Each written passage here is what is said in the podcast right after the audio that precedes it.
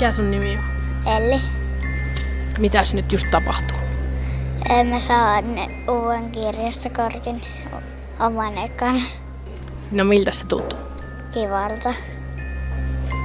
Minkä ikäinen sä oot? Ö, Kohta täytän seitsemän. Mitäs äiti sanoo? Muistatko sä, kun sä sait ensimmäisen kirjastokortin? En kyllä muista siitä niin pitkä aika. Minkälainen merkittävä hetki tämä nyt on? No, tämä on kolmas meille, niin ihan normaali.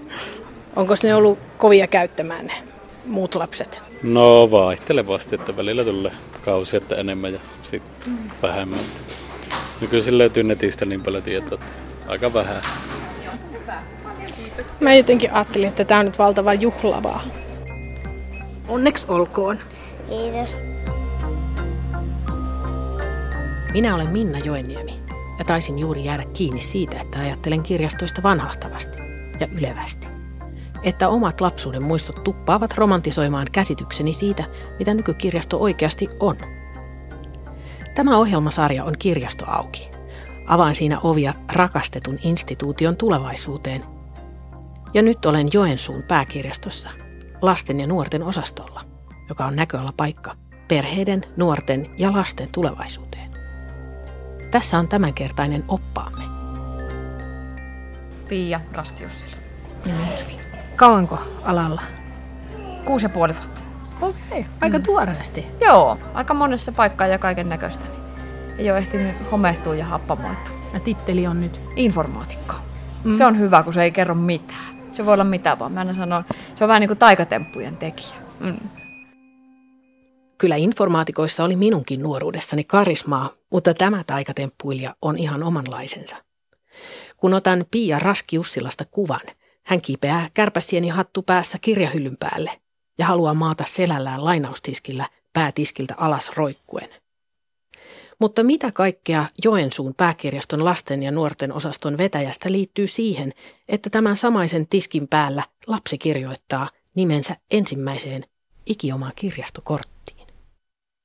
Se on yleensä lapselle eka semmoinen muovikortti, minkä saa käteen. Sen huomaa tuossa. Se ei ole yhtään semmoinen virallinen asiointihetki, vaan se tarkoittaa just niitä kaikkia käytännön juttuja, mitä se heti antaa. Voi käydä itse lainaamassa, voi kokeilla automaattia, voi lainata tablettia. Ja sitten se, että sen saa sinne omaan lompakkoon tai kännykkäkoteloon sen kortin. Siinä on semmoista symboliarvoa aika paljon. Minkälaista symboliarvoa? Että nyt se on niin iso, että sinulla on tämä oma, josta sinä voit pitää huolta. Ja että mm, elämänpiiri ehkä laajenee kodin ulkopuolelle monilla.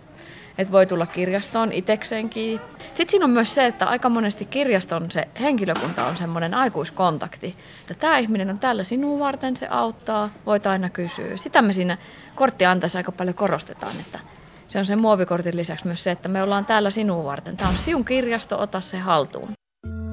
Ota kirjasto haltuun. Nyt Pia Raskiussila ei vain heiluta huuliaan. Hän on muun muassa tuonut Joensuuhun ajan ilmiön, yöpymisen kirjastoissa.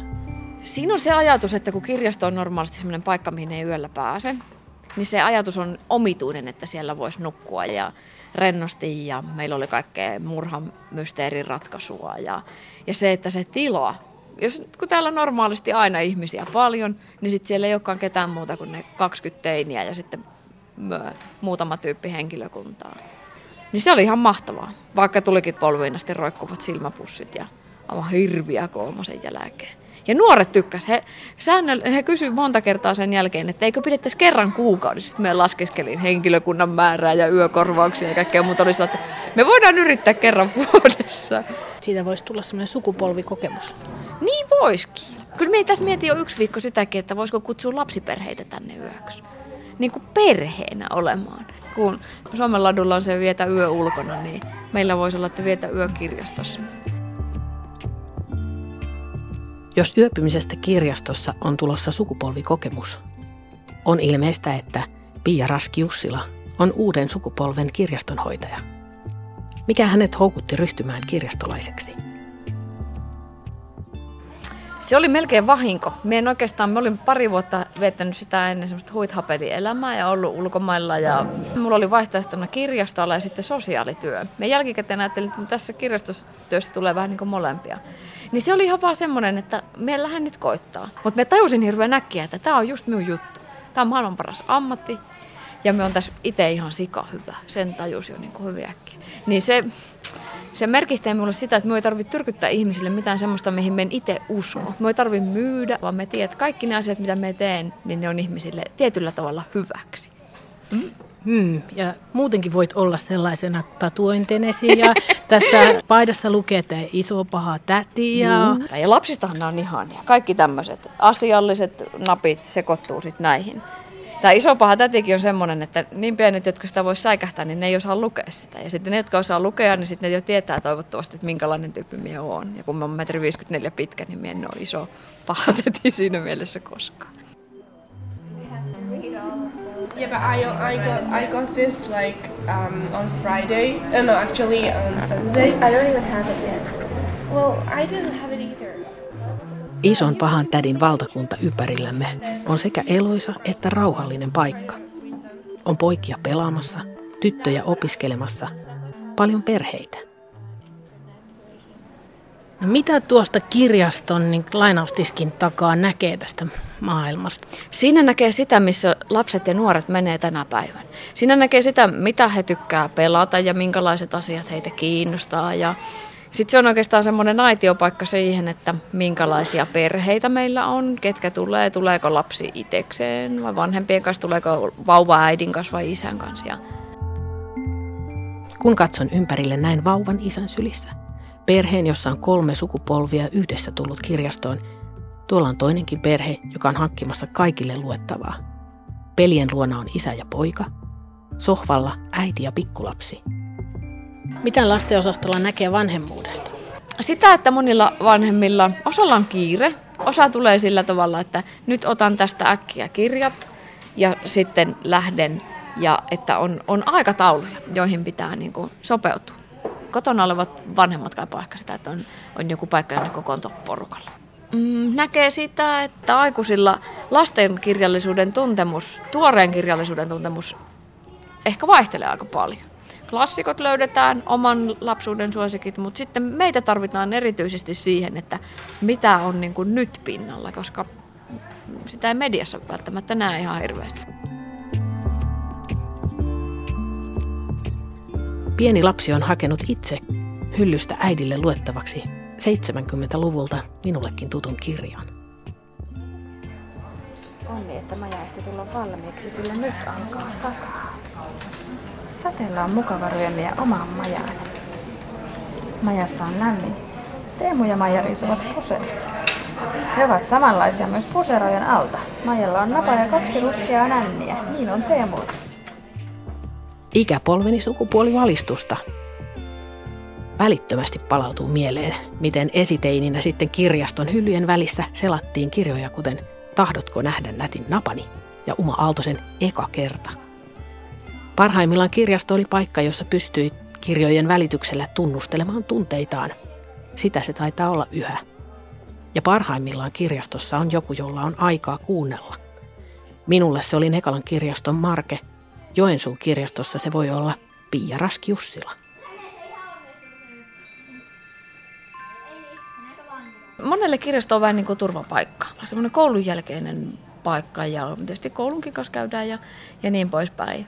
Ehkä me korostetaan eniten sitä, että tuu heti kertomaan ja kysymään, jos on jotakin. Ja jutellaan ihan mistä tahansa, mikä sinua vaan kiinnostaa, että se ei tarvi liittyä mihinkään lainoihin tai kirjoihinkaan välttämättä, vaan tuu vaikka kertoa, että miten sun päivä meni.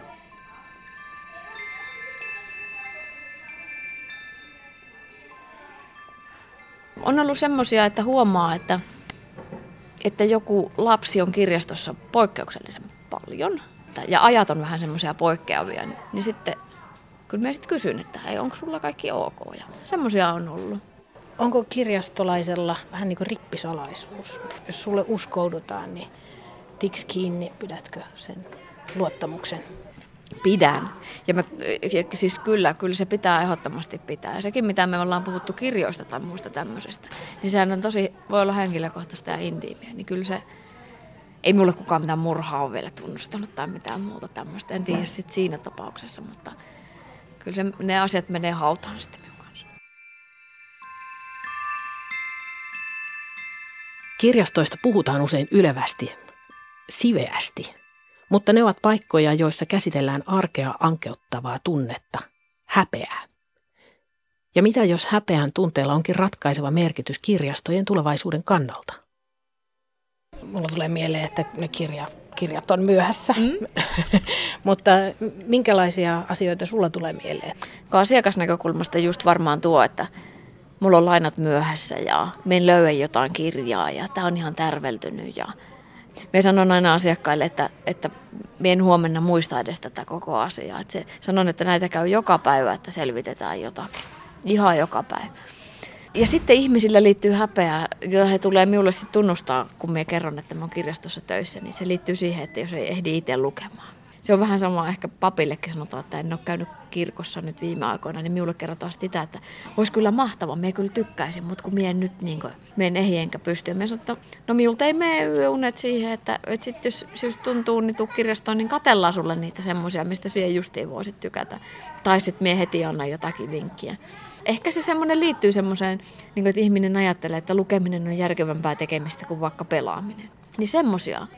Se on vähän yllättävää, mutta... Eikö se aika traagista, koska se saattaa olla semmoinen syy, jonka takia isotkin joukot ihmisiä vieraantuu kirjastosta. On niin kuin, mieluummin ostaa sen pokkarin, jonka ne voi turmella, kun asioi kirjaston sääntöjen ja rytmiin mukaan. On se sillä tavalla ja minun yhteeni täällä meidän junnuosastolla niin kuin eniten. Mietin, että miten sitä saa madallettua sitä, että ihmiset kokisivat, että no justiin viime viikolla kävi yksi tuttu, joka sanoi, että tulen nyt ensimmäistä kertaa näiden minun poikien kanssa.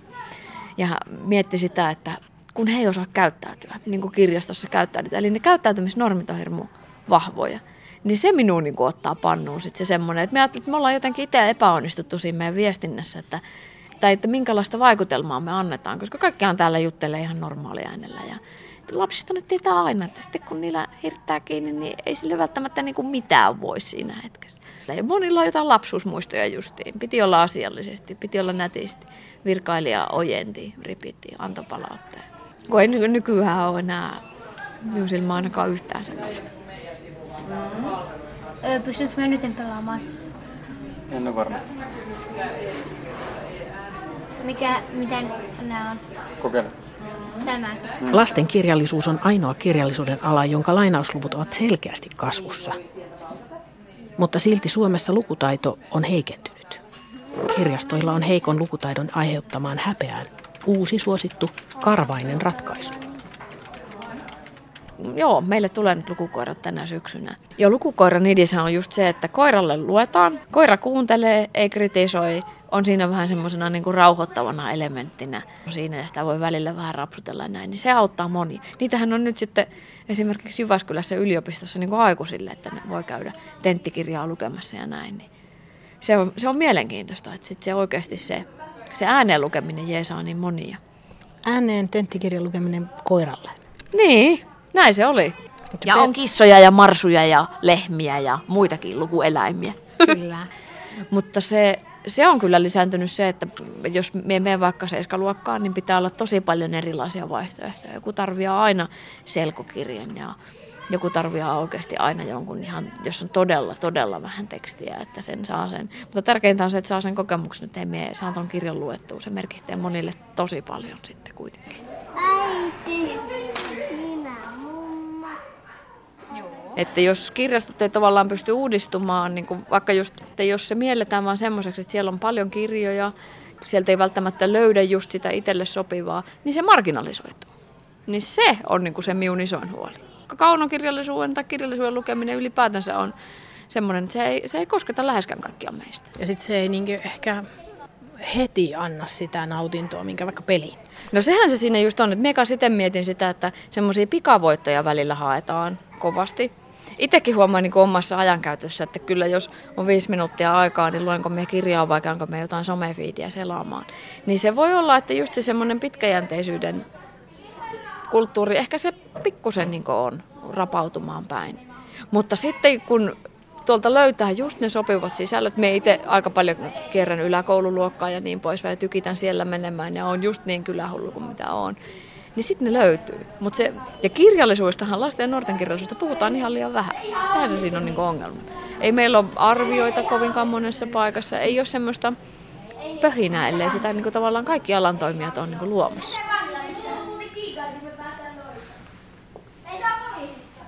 Et se semmoinen omana esimerkkinä oleminen, että nyt kun ette pääse näkemään minua, niin tosiaan on, on tatuoinnit ja muut vastaavat. Ja, ja me on kuitenkin ihan kirjanörtti, siis viimeiseen asti. Se on maailman siistein harrastus. Mä monesti sanon nuorille, että älkää tehkö niin kuin mieteen, että menee yö, unet ja ihmissuhteet ja kaikki mahdolliset sillä, että pitää vaan saada lukea, niin, niin ehkä se on semmoinen käänteispsykologia. Ja kyllä siis oikeasti lukemiskulttuuria, sitähän on, ihan, on sitä ihan valtavasti.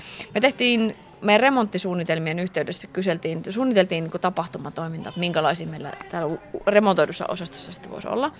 Niin aivan hirveästi tuli toiveita teemapäivistä ja fanifiktiohommista ja kaikista tämmöisistä. Et ei, se ole millään, ei se sillä tavalla kuollut ole ollenkaan. Ja periksi ei anneta koskaan. Mikä se meni on? Onko se Ihminen. Mm, ihmispalapeli. Jään kuuntelemaan, kuinka pieni ihminen kokoaa luuranko palapeliä äidin ja isoäidin seuratessa. Mitä sieltä löytyy? Kaksi ja ohustuoli. Kyllä, ihan oikein. Muistatko mikä tuo oli? Sydän. Mm. Entäs nää? Keuhkot. Aika oikein, hienosti. Missä se on mahalaukku? Nuorisossa on aina toivoa. Ja remonttikin on tulossa. Ja sen seurauksena Pia Rask-Jussilalla on vinkkejä siitä, millainen käyttäjien mielestä on parempi lasten ja nuorten osasto. Se kirjaston tärkein osasto. Nyt voit vielä oikein Joensuun lasten ja nuorten osaston innovaatioita tuota kehuskella. Jos minä ajattelen ihan semmoista, mitä me ollaan ajateltu sen uuden kirjaston varalle, niin on semmoisia, että mitä kirjastolta toivotaan, mutta ei ehkä edellytetä. Paikkaa, jossa voisi imettää, missä voisi vaihtaa vauvan vaipan kivasti. Tietokoneet kannattaa laittaa yhteen samaan paikkaan, koska niillä ollaan aina porukalla. Taaperot tarvitsevat semmoisen alueen, missä he ei voi nykiä kaikkea pois hyllystä, koska se ahistaa vanhempia aivan suunnattomasti. Se oleminen on sitä, että joutuu menemään sen babyn perässä siellä, että se heittelee niitä. Vaikka ihan niin kuin, niin kuin vauvat tekee, totta kai. Sisäänkäynti kannattaa ehkä suunnitella sillä että siitä ei pääse kauhan pitkälle karkuun. Koska siis pienethän lähtee. Hissin nappulat kannattaa olla sillä korkeudella, että niihin ei aivan pienet ylety. Ja kirjahyllyt pitää olla sen korkuiset, että sekä asiakkaat että henkilökunta ylettyy sinne hyvin. Eri äänimaailmaa pitäisi olla eri puolilla. Nuoret tarvitsevat sitä, että heillä on oma tontti. Tietyn ikäisille nuorille on hirveän tärkeää, että heitä ei sekoiteta enää lapsiin eikä mihinkään taaperoihin tai muuhun tämmöisiin. Ja sitten haluaa, osa haluaa sen oman rauhan, ihan selkeästi. Jotkut tulee itekseen ja ne haluaa hyvän rennon lukupaikan, semmoisen mihin voi mennä, olla semmoisessa puolijulkisessa tilassa, välitilassa. Ja sitten voi siihen omaan kirja tai peli tai mihin tahansa kuplaan niin upota.